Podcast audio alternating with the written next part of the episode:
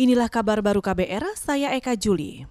Saudara Menteri Pemuda dan Olahraga Zainuddin Amali mengklaim Indonesia siap menjadi tuan rumah ajang Piala Dunia U20 pada Mei dan Juni tahun depan. Kata dia, pembangunan lapangan dan fasilitas lain berjalan sesuai target.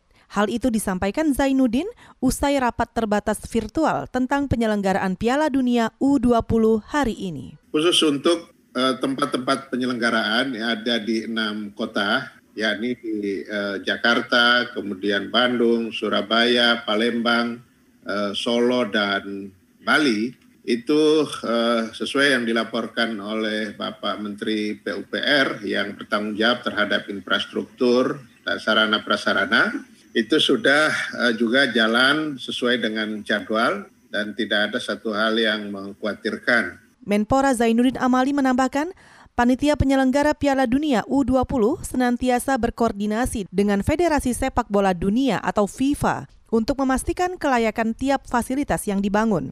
Menurutnya, selaku tuan rumah, Indonesia bisa memanfaatkan ajang internasional itu sebagai promosi wisata. Kita ke Jawa Tengah.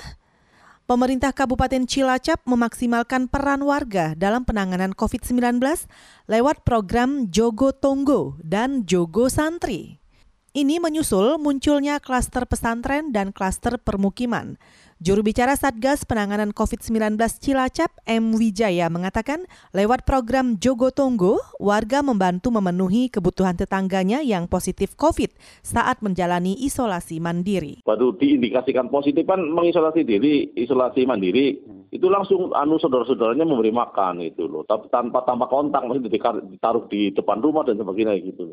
Intinya itu kan bagaimana kepedulian kita masyarakat terhadap mereka yang terkena covid atau yang diindikasikan kena covid. Jangan sampai kemudian yang mereka kena itu belanja ke mana-mana sehingga menulari orang. Masa mau makan aja harus pergi sendiri ke mana dan sebagainya kan sehingga kita digilir dijadwal itu Juru bicara Satgas COVID-19 Cilacap, M. Wijaya menambahkan, program Jogo Santri juga menerapkan pola yang sama.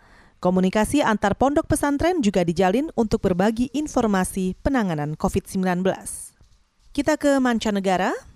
Komisi Debat Pemilihan Presiden Amerika Serikat bakal mematikan mikrofon kandidat saat rivalnya tengah memberikan pemaparan. Dikutip dari CNN, debat Pilpres kedua sekaligus terakhir antara calon petahana Donald Trump dan penantangnya Joe Biden akan digelar pada Kamis lusa. Aturan tentang mikrofon ini menyikapi situasi debat pertama yang berakhir dengan kekacauan. Kala itu, Trump kerap menginterupsi saat Biden tengah menjawab pertanyaan.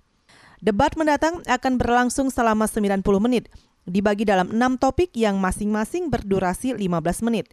Topik-topik yang bakal dibahas antara lain memerangi COVID-19, masalah rasial, perubahan iklim, hingga keamanan nasional. Saudara, demikian kabar baru, saya Eka Juli.